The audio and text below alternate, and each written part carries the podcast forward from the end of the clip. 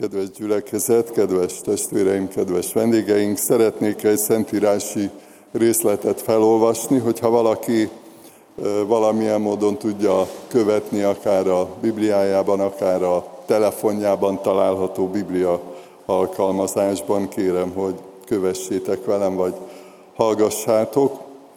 Azt olvassuk János evangéliumának a 11. fejezetében, a 17 verstől kezdődő szakaszban. Amikor Jézus odaért, megtudta, hogy Lázár már négy napja sírban van. Betánia pedig közel, mint egy fél órányira volt Jeruzsálemhez, ezért a zsidók közül sokan elmentek Mártához és Máriához, hogy vigasztalják őket testvérük miatt. Márta, amint meghallotta, hogy Jézus jön, elébe ment, Mária azonban otthon maradt. Márta ekkor így szólt Jézushoz, Uram, ha itt lettél volna, nem halt volna meg a testvérem. De most is tudom, hogy amit csak kérsz az Istentől, megadja neked az Isten. Jézus ezt mondta neki, feltámad a testvéred. Márta így válaszolt, tudom, hogy feltámad a feltámadáskor az utolsó napon.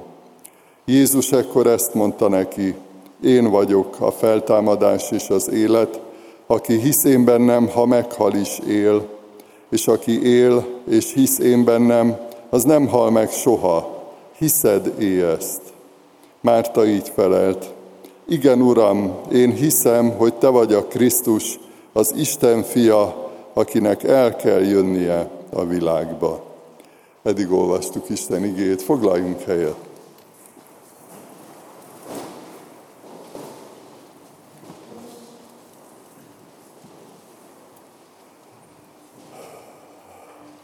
Kedves gyülekezet, a ma délelőttnek a témája, amit láthatunk is, Jézus Krisztus. Köszönöm.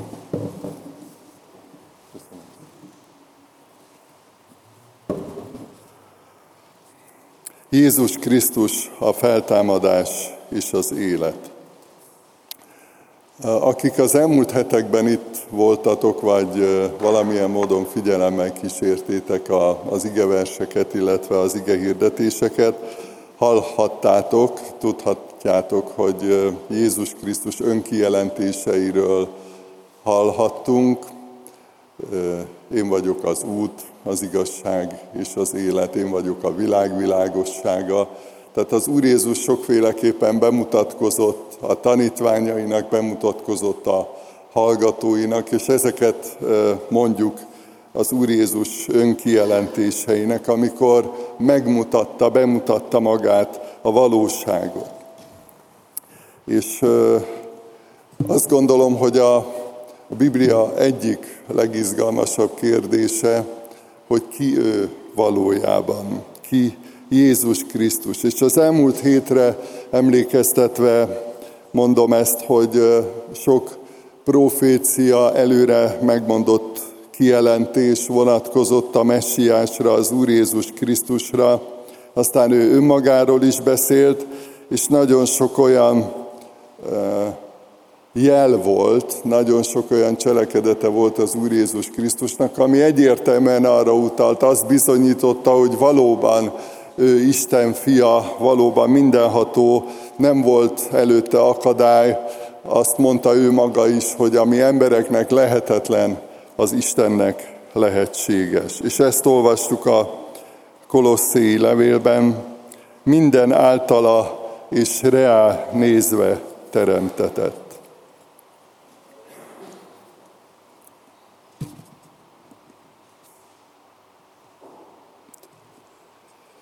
Az első kérdés, vagy a további kérdés, amivel szeretnék ma foglalkozni, hogy mi az élet. Ugye azt tudjuk sokszor magunkról is, de, de egymásról is, vagy általában az emberekről, hogy nagyon sokan keresik az életüknek az értelmét. Nagyon sokan úgy élik le a földi életüket, hogy nem értik, hogy hogy kerültek ide hogy miért születtek meg. Nem tudják beazonosítani önmagukat, nem tudják elhelyezni magukat a, a teremtett világban, nem értik az életet, nem értik a halált, és sokan így töltik el a, a földi életüket. Az Úr Jézus ezekben a tanításaiban, és többek között ebben is, amit most felolvastunk, amikor azt mondta, hogy én vagyok a feltámadás és az élet, akkor ebben segít, hogy visszataláljunk az élet forrásához, visszataláljunk az élet értelméhez, hogy megértsük és tudjuk, hogy mi az élet lényege, és kialakuljon, illetve megerősödjön az az önazonosság tudat, hogy, hogy tudjuk, hogy Istentől kaptuk az életet, és hogy ő ajándékozta nekünk. Jézus Krisztus a feltámadás és az élet.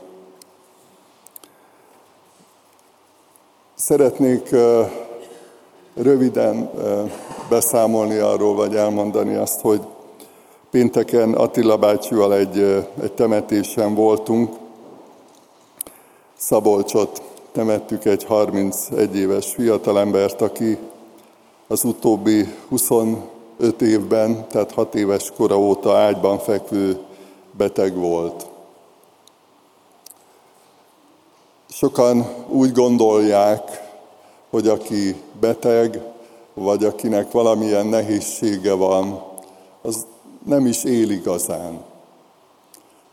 Szokták is azt mondani, hogy ez, ez nem élet.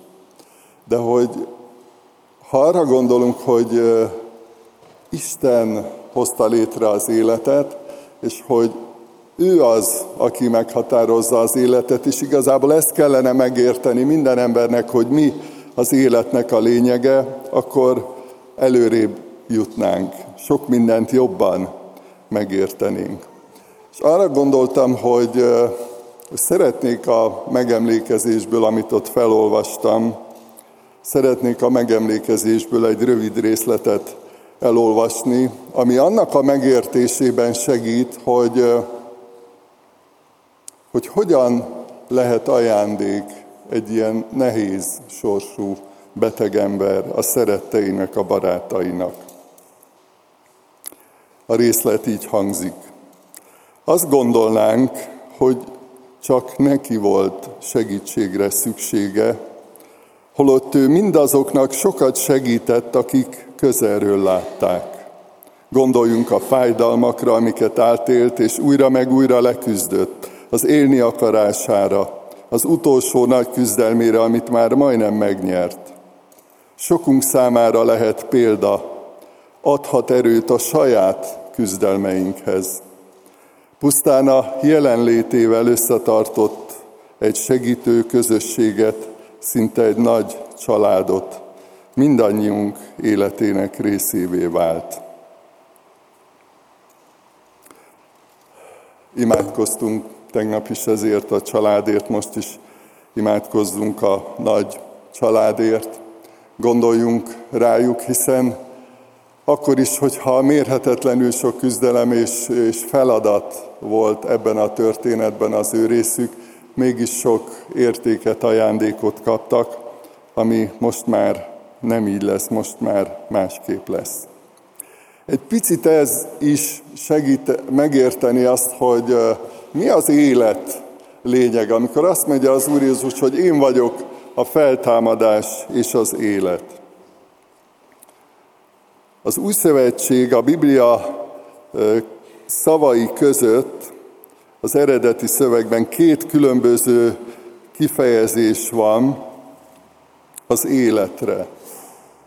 Az egyik, amit sokféle változatban ismerünk, ez a biosz, ugye a biológia kifejezésből vagy szóból ismerjük, vagy be tudjuk azonosítani.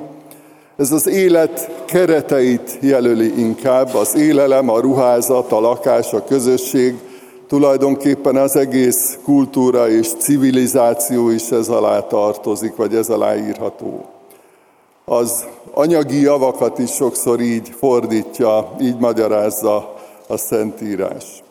A biosz, vagy az élet, vagy ez a fordítás, vagy ez a gondolat, azokat a feltételeket jelöli, amelyek kellenek ahhoz, hogy életben maradjunk, hogy létezzünk. Tehát ez az egyik kifejezés, amit a Biblia használ. Másik, amit így mondhatnánk, hogy ez tulajdonképpen az életnek a teljességét jelenti, ami több, mint az étel, több, mint a körülményeink, több, mint a pénz, több, mint a lakás, több, mint az, hogy milyen a hőmérséklet. Pálapostól egy vallomásában, egy írásában fogalmazza meg azt, hogy, hogy mi lehet ennek a, a lényege az Istennel való közösségben, ennek az életnek mi lehet a lényeg. És azt mondja, hogy és sokat küzdöttem, sokszor hiányoztak dolgok, nélkülöztem.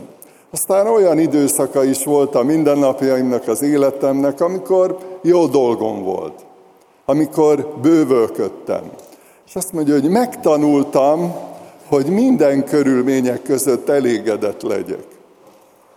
Tehát ez az életnek egy magasabb fokozata, vagy mondhatnánk így a teljessége az életnek, amikor nem elsősorban a körülményeinktől függünk, akkor sem, hogyha nyilván érint minket, néha kellemetlenül, néha kellemesen, néha borzasztó nagy küzdelmekkel. De van egy olyan emelkedett élet az Isten miatt, az Isten szeretete miatt, az Isten igéje miatt, ami teljesebb, több, mint amit a hétköznapokban általában az emberek ennek hívnak. Így folytatja Pálapostól ezt a vallomást, mindenre van erőm a Krisztusban, aki megerősít engem. Nem azt mondja, hogy mióta Krisztus tanítványa vagyok, azóta nincsenek, gondol, nincsenek gondjaim, nincsenek küzdelmeim, hanem azt mondja, hogy minden előfordult, ami létezhet, amit el tudtok képzelni, minden elért, minden utolért. A bőség, a jómód, a szegénység, a fájdalom, a betegség, a siker. Volt, amikor Istenként akarták imádni, úgy kellett visszatartani a környezetet. Hát ne csináljátok, nem én vagyok az Isten, mert olyan hatalmas dolgokat cselekedett rajta keresztül az örökkévaló. És azt mondja, hogy mindenre van erőm a Krisztusban. Benne van az a, az erőtér, az a valóság. Krisztus személyében van, aki miatt igazi életem van. Mi az élet értelme? Úgy is kérdezhetnénk, hogy ki az élet értelme. És az Úr Jézus nagyon világosan fogalmaz, amikor azt mondja, hogy én vagyok a feltámadás és az élet. Ahogy a teremtéssel kapcsolatban is említettem, minden általa és reálnézve teremtetett. És ma, amire emlékszünk, az új élet ajándékára, a megváltásra, a bűnbocsánatra, ez is Jézus Krisztus szeméből fakad. Ő az, akihez kötődhetünk, ő az, akihez kapcsolódhatunk emiatt. Az Úr Jézus földi élete, szolgálata, története egyrészt emlékeztet minket, vagy eszünkbe juttatja, ami történt vele, a szenvedés történetet, a kereszt halált, ugye, ami igazságunk, vagy megigazulásunk, a megváltozásunknak a forrása, gyökere is Jézus Krisztus szenvedésében, halálában, bűnbocsánatában, az ő áldozatában rejlik. Ugyanakkor megkoronázta az ő földi életét és egyáltalán az ő küldetését a, a feltámadás. És ezért is mondja, én vagyok a feltámadás és az élet. És akkor még a tanítványok nem is sejtették, és a környezete nem tudta, hogy Lázár föl fog támadni. És azt még kevésbé tudták, nem is gondolták, hogy Jézus Krisztus feltámad. Ő ezt tudta, világos volt az útja, tudta előre, hogy mi fog történni, ezt elmondta a tanítványoknak többször, de nem nagyon hittek neki, nem nagyon értették, nem nagyon fogadták el. Mérhetetlenül nagy ajándék a feltámadás. Nem csak azért, mert az élet győzött, hanem azért is, mert ma is, most is, amikor a, akár a saját küzdelmeinkre, a saját fájdalmainkra, vagy a saját gyászunkra gondolunk. Akár arra gondolunk, hogy bánt valami, vagy bánkódunk, bánatunk van valaki miatt, akiről úgy látjuk, és lehet, hogy szeretjük, lehet, hogy közel áll hozzánk, hogy, hogy elrontotta az életét, hogy rossz irányba megy, hogy bajban van, hogy hitetlenül él, hogy visszautasítja Isten szeretetét, és néha ezek a bánkódások, ezek a fájdalmak mérhetetlenül erősek bennünk. És Jézus Krisztus azt mondja, én vagyok a feltámadás és az élet. És mi ezt láthatjuk, és sokan itt ennek a bizonyítékai vagyunk, hogy van feltámadás, van megtérés, van újrakezdés. Megtörténhet az a csoda, hogy, hogy tiszta a lelki ismeretünk, mert Isten megtisztított, megbocsátott, elfogadott. És ha magunkra gondolunk, vagy a szereteinkre, vagy azokra, akikért imádkozunk, hogy megtérjenek, hogy igazi életük legyen, hogy feltámadnak, akkor magasztaljuk Istent ezért a meggyőződésért és bátorításért. A feltámadás az élet születése. Azt jelenti Lázár esetében például azt olvassuk a Bibliában, hogy négy napja volt a sírban. Az élettelenség egyértelmű volt, és ebből adódóan a reménytelenség. Valami lezárult, valami befejeződött, úgy érezték, úgy gondolták. Nincs jövőkép vele kapcsolatban, és értelemszerűen neki sincs. És a Szentírás nagyon sok helyen a halált a bűnös állapottal azonosítja. Az Isten nélküli élet egyenlő a halállal. Akik halottak voltunk, így fogalmaz Pálapostól. Életre keltett minket a Krisztussal együtt.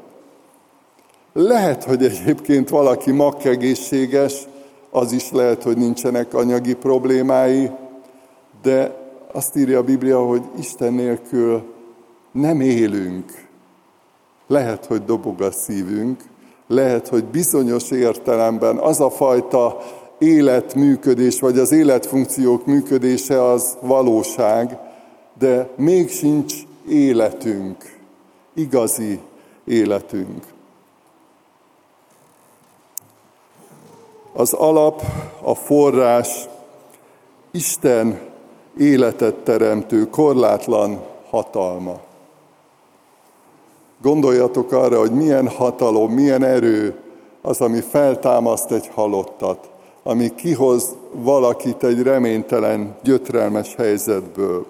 Szeretnék egy kicsit hosszabb szakaszt felolvasni a korintusi levélből, hiszen a feltámadás kérdése az mindig izgalmas kérdés volt, akár mondjuk ha a tesszalonikai levére vagy a gyülekezetre gondoltok, ahol várták az Úr Jézus közeli visszajövetelét, és közben voltak, akik a gyülekezet tagjai közül meghaltak, és zavart, zavartak lettek, vagy zavarodottak voltak, hogy most akkor mi lesz, vagy mi, miért, vagy akkor ők most mennybe jutnak, mi lesz velük.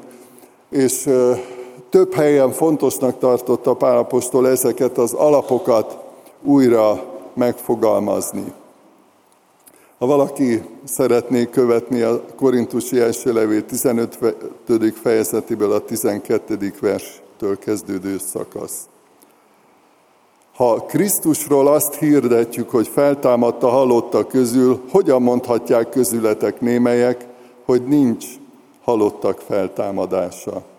Hiszen ha nincs a halottak feltámadása, akkor Krisztus sem támad fel. Ha pedig Krisztus nem támad fel, akkor hiába való a mi ige hirdetésünk, de hiába való a ti hitetek is. Sőt, Isten hamis tanúinak bizonyulunk, mert akkor Istennel szemben arról tanúskodtunk, hogy feltámasztotta a Krisztust, akit azonban nem támasztott fel, ha csak ugyan nem támadnak fel a halottak. Mert ha a halottak nem támadnak fel, Krisztus sem támad fel. Ha pedig Krisztus nem támad fel, semmit sem ér a hitetek, még bűneitekben vagytok. Sőt, akkor azok is elvesztek, akik Krisztusban hunytak el. Ha csak ebben az életben reménykedünk a Krisztusban, minden embernél nyomorultabbak vagyunk. Ám de Krisztus feltámadta halottak közül, mint az elhunytak zsengéje. Mert ember által van a halál, ember által van a halottak feltámadása is. Mert ahogyan Ádámban minnyáján meghalnak, úgy a Krisztusban minnyáján életre kelnek.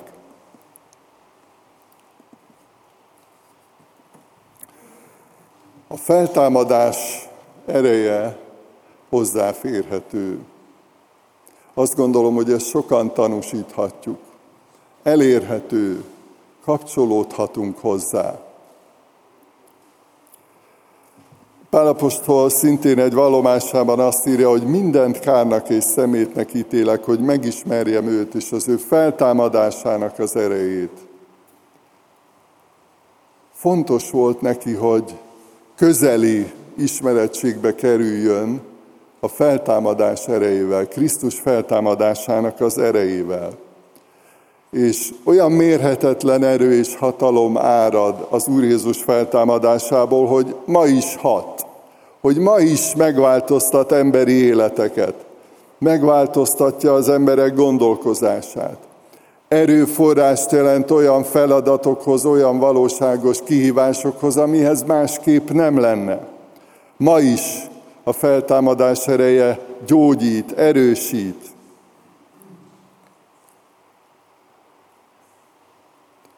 Hitünknek egy nagyon fontos része, gondolata ez, hogy ma is hat a feltámadásnak az ereje. Nem látjuk mindig azonnal, hogy mi történik. A héten hallottam egy tanítást a Jerikói vár bevételéről, és azt mondta az ige hirdető, hogy gondoljunk arra, hogy ahogy jártak körbe napokon keresztül Jerikó várfalain kívül, nem történt sokáig semmi. Úgy tűnt, hogy hiába való, vagy értelmetlen. Ők, ők nem látták előre, hogy, hogy a hatodik, illetve a hetedik nap mi fog történni. Illetve amikor az Úr Jézust eltemették, gondoljunk arra, hogy a, a tanítványok milyen fájdalommal, milyen csalódottsággal élték meg ezt a, ezt a helyzetet. Nem látták előre, akkor sem látták, pedig tudták, mert hogy elmondta nekik Jézus. Tehát, hogy annyira mélyen be tud temetni minket a reménytelenségnek az érzése ebben a várakozási időszakban, amikor, amikor nem tudjuk, hogy mikor jön el a változás, nem tudjuk, hogy mikor jön el a felüdülésnek az ideje. Hozzáférhető, elérhető, és kapcsolódhatunk a feltámadás erejéhez. És a záródiának ez a kérdése, hogy hogyan tudunk kapcsolódni Jézushoz, hogyan tudunk az élethez, a teljességhez kapcsolódni. Említettem már ezt a Biblia idézetet az Efézusi levélből. Ébredj fel, aki alszol, támadj fel a halálból, és felragyog neked a Krisztus. A küzdelmeink valóságosak. A gondolataink, vagy ahogy gondolkodunk, mérlegelünk, elhangzik a jó hír, elfogadjuk, nem fogadjuk el, rábólintunk, vagy inkább óvatosan visszautasítjuk. Tehát, hogy van egyfajta emberi felelősségünk abban, hogy amikor elhangzik a hívás, elhangzik a felhívás, vagy elhangzik a kijelentés, akkor erre hogy válaszolunk? Szükség van a döntésünkre. Érdekes, ahogy Isten bevon minket.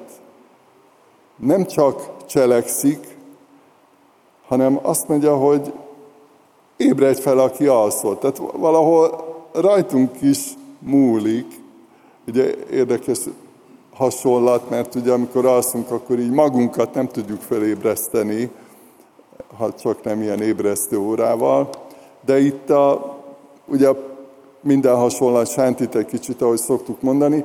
Ebben az a hangsúlyos és az a fontos, hogy van emberi felelősségünk abban, hogy benne maradunk ebben a, a hitetlenségben, benne maradunk ebben a, a kétségben, ebben a nyomott állapotban, lelki állapotban, hogy azt mondjuk, hogy hiszek Istennek, hiszek Isten ígéreteinek, és akkor is megyek, ha még lehet, hogy napok vagy hosszabb idő eltelik a megoldásig, de akkor is megyek, akkor is engedelmes vagyok, akkor is szolgálok Istennek. Mondhatnánk azt, hogy hát Istennek mibe kerülne fölébreszteni minket, elgondolkodtatni, megérinteni. Egyébként ő ezt gyakorolja is, teszi is, sokféle csatornán, sokféle módon. De, de ő be akar vonni minket, hogy gondolkodjunk vele, hogy figyeljünk oda rá, és hozzuk meg ezt a döntést, hogy követni akarjuk az Úr Jézus. Nagyon sokféleképpen hívta az Úr Jézus az embereket. Jöjjetek én hozzám minnyáján, jöjjetek én utánam, kövessetek engem, megszólítja az Úr Jézus az embereket. A döntés mellett egyfajta kapcsolatra, közösségre hív. Azt olvassuk a Galatákhoz írt levélben, Krisztussal együtt keresztre vagyok feszítve. Tehát ami történt a Gógotai kereszten, amire ma is emlékezünk, azzal mi azonosulunk. Nem akarunk a múltnak, nem akarunk a múltban, nem akarunk a hitetlenségben, nem akarunk a bűnben maradni, élni. Mi le akarjuk zárni egyszer és mindenkorra. Krisztussal együtt keresztre vagyok feszítve, többé nem én élek, hanem Krisztus él bennem. Azt az életet, amit most testben élek, az Isten fiában való hitben élem, aki szeretett engem és önmagát adta értem. Egy új élet, ugye az élet volt az első gondolat, hogy az Isten fiában való hitben élem. A hitnek van egy nagyon erős hangsúlya itt, az Istenhez való kapcsolódásnak, az Istenre való figyelésnek. És a feltámadott élet, a Krisztussal való azonosulás abban is megnyilvánul, hogy folytatjuk Jézus szolgálatát. Azt mondta a tanítványoknak, hogy nem hagylak titeket árván, másik vigasztalót küldök, elküldöm a szent lelket. És tulajdonképpen ő ma is munkálkodik, jelen van és dolgozik ezen a földön, és ebbe a munkába kapcsolódunk bele. Azt mondta az Úr Jézus, békesség nektek, ahogyan engem elküldött az Atya, én is elküldelek titeket. Ebben a csodában élhetünk, hogy Krisztus tanítványai vagyunk, hogy folytathatjuk azt, amit ő ránk bízott. Ahogy figyelte az embereket, ahogy kapcsolódott hozzájuk, ahogy melléjük telepedett, ahogy beszélgetett velük, ahogy elhalmozta őket a gondolataival, a szeretetével, a törődésével. Azt mondta, hogy ezt folytassuk, ezt csináljuk. Mert vannak, akár a szűk családunkban, akár a tágabb családunkban, vagy a, a környezetünkben élőkben, vannak olyan emberek, akikhez minket küld Krisztus, nem másokat. Úgyhogy a feltámadott életnek ez a titka. Kapcsolódunk Krisztushoz, benne vagyunk, közösségben vagyunk vele, és folytatjuk azt, amit ő csinált. Ez a bibliai szakasz egy olyan kérdéssel fejeződik be, hogy hiszed ezt? Az Úr Jézusnak fontos, hogy elmondja az igazságot, megfogalmazza a valóságot, kijelentse. Ugye azért mondjuk a Szentírás, az Isten kijelentése, Isten igazsága, változhatatlan igazsága. És így megkérdezi, és te ezt hiszed? Komolyan veszed? Neked is fontos? Elfogadod? Azonosulni tudsz vele? Ez lesz a célod, ez lesz a mércéd az életedben, az Isten igéje. Hiszed? Hiszed, hogy Jézus Krisztus a feltámadás és az élet? Nagyon sok minden megváltozik, amikor valaki ebben a hitben megerősödik. Az emberi kapcsolatai, vagy akár, amire említettem, a küzdelmeinkben, vagy éppen a gyászunkban, a fájdalmainkban, a bánatunkban, minőségi különbség van akkor, amikor valaki hiszi, hogy Jézus Krisztus a feltámadás és az élet. Amikor imádkozunk most egyrészt ezért adjunk hálát a feltámadásért, a feltámadásnak az erejéért, hatalmáért, és adjunk hálát az Úr Jézus szenvedéséért, haláláért, a bűnbocsánatért. Néhány pillanatig csendben, közösen imádkozzunk. Utána egy imádsággal én lezárom ezt a részt, és egy bizonyságtételt fogunk meghallgatni majd Kovács Gergő testvérészéről. Még azt szeretném kérni, hogy amit Isten igéje mond, hogy amikor eztek a kenyérből, és isztok a pohárból, mindenki vizsgálja meg magát előtte. Gondolkodjon el. És hogyha most csak ez az egy kérdés van előttünk, hogy hiszed ezt, akkor most gondoljuk át ezt, hogy hiszünk-e Jézus Krisztusban az élet, a halál urában, aki az élet és a feltámadás. Tehát használjuk fel ezt a csendet erre is, hogy gondolkodjunk, vizsgáljuk meg magunkat, imádkozzunk. Mindenható Isten, mennyei atyánk, örömmel és hálásan köszönjük a Te üzenetedet, ezeket a csodálatos igéket, bátorítást, biztatást. Magasztalunk Téged, aki Te magad vagy az élet, az élet forrása, az élet ura. És köszönjük, hogy amikor küzdelmeink vannak, akkor is biztosak lehetünk ebben, hogy soha nem tévedsz, soha nem hibázol, soha nem, rontal el, nem rontasz el semmit. Köszönjük neked, hogy ebben a biztonságban élhetünk, és ennek az örömében, és ennek az erejében, hogy te vagy a feltámadás és az élet.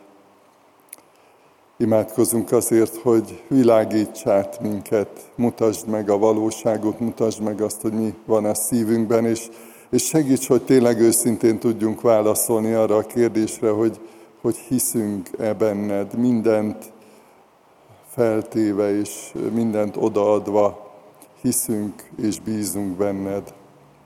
Kérünk téged, Istenünk, hogy maradj velünk, és segíts, hogy a te gondolataidat, a te igédet tovább tudjuk vinni magunkkal, és, és így tudjunk azoknak a javára élni, akiket ránk bíztál. Amen.